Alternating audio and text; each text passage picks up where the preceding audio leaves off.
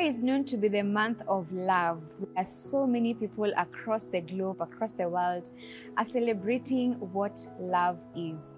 And today I want us to look a little bit more about what exactly is love. Where did love come from? Is it an emotion? Is it a feeling? Is it an action? Is it the three of them? I'll pick this up from 1 John chapter 4 verse 7. It says, "Beloved, let us unselfishly love and seek the best for one another." For love is from God. And everyone who loves others is born of God and knows God through personal experience. Verse 8 says, The one who does not love has not become acquainted with God, does not know and even know Him, for God is love. He is the originator of love and it is an enduring attribute of his nature. Wow, I love that. He is the originator of love and it is an enduring attribute of his love. I want to speak to you who is probably having a certain expectation in the month of February. You are probably expecting somebody to give you a gift. You are expecting somebody to throw in some flowers here and there. You have a certain expectation about the month of love.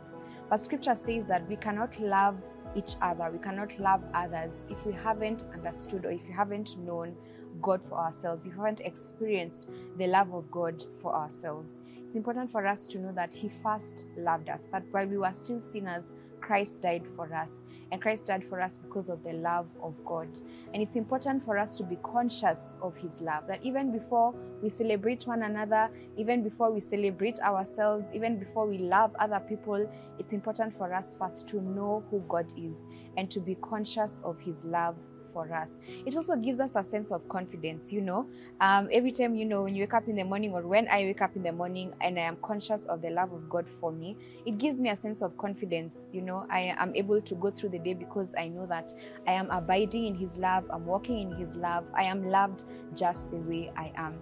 And so be encouraged that God loves you just the way you are. You don't need to compromise your values, you don't need to. Um, backstab, you don't need to gossip. The Bible says that if we know of the love of God, then such things like gossiping, such things like backstabbing other people, such things like, um, you know, doing wrong to other people is going to, we are going to be aware of these things and we're not going to do them because we've already understood and experienced the love of God in our lives. So I encourage you as you celebrate the month of love, be conscious of the love of God for you. Thank you so much for watching our videos here on CITAM Church Online. We look forward to engaging with you on our social platforms that's Facebook, Twitter, Instagram, and YouTube. Until next time, God bless you.